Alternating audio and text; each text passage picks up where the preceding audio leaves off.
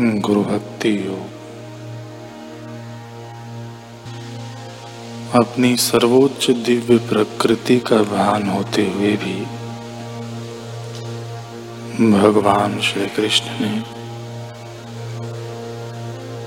अपनी गुरु सांदीपनी की कैसी सेवा की और उनके पास अभ्यास किया, यह तो आप जानते ही हैं।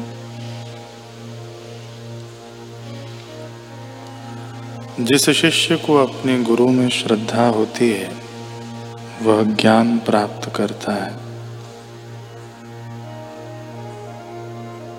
पूरे हृदय से संकोच रहित तो होकर, संपूर्णतया अपने गुरु की शरण में जाओ।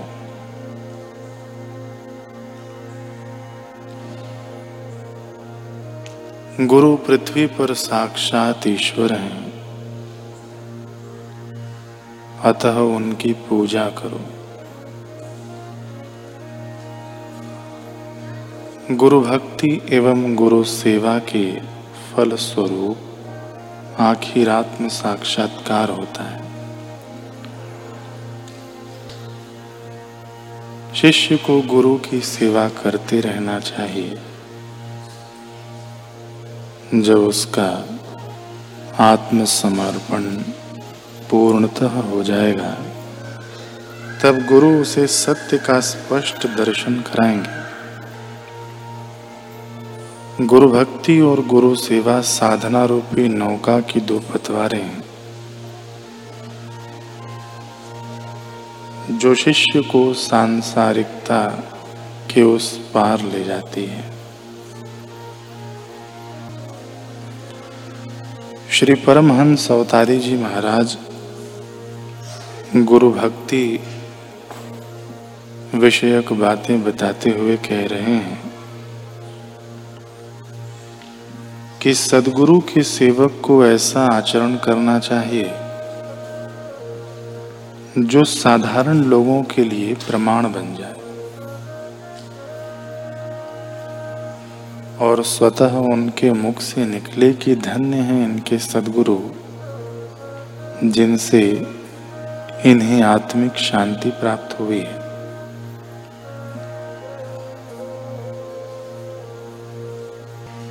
सदगुरु के सेवक को मन एवं इंद्रियों के अधीन नहीं रहना चाहिए।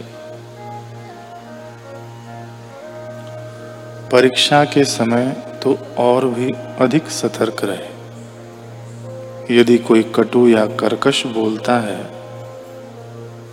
तो उसके साथ भी उसको वैसा नहीं बोलना चाहिए। नहीं तो सत्संगी और साधारण मनुष्य में क्या अंतर हुआ? अय गुरुमुख, तुमसे यदि कोई अनुचित व्यवहार करे तो तुम क्रोधित न हो। सदगुरु का ध्यान करो और उनके वचन याद करो।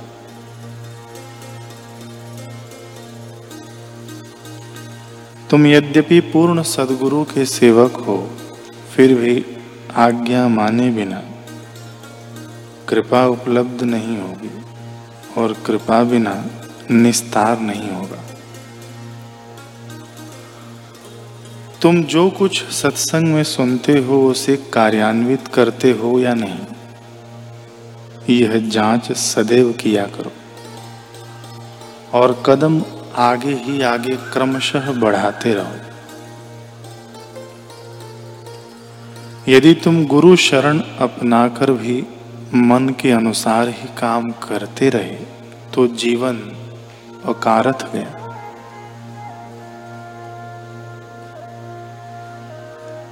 जो स्वयं ही क्रोध रूपी अग्नि में जलता रहता है, वह दूसरों की तपन कैसे बुझाएगा? सेवक को सदैव यह देखना चाहिए कि मुझमें भक्ति के गुणों की वृद्धि हो रही है या कमी।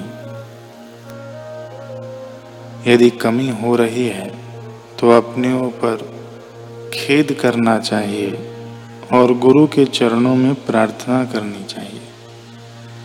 कि मुझे भजनाभ्यास करने की शक्ति दे।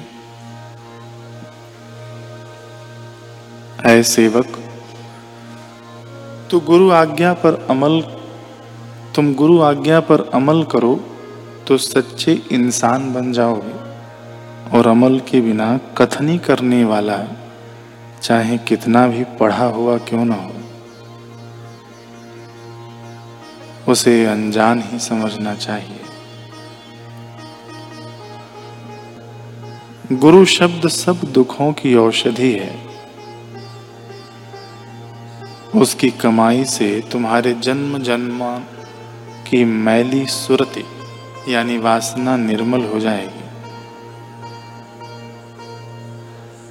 यदि सदगुरु शब्द का रस लेना चाहते हो तो विषय रसों का त्याग करो। एक मयान में दो तलवारें कैसे समाएँगी?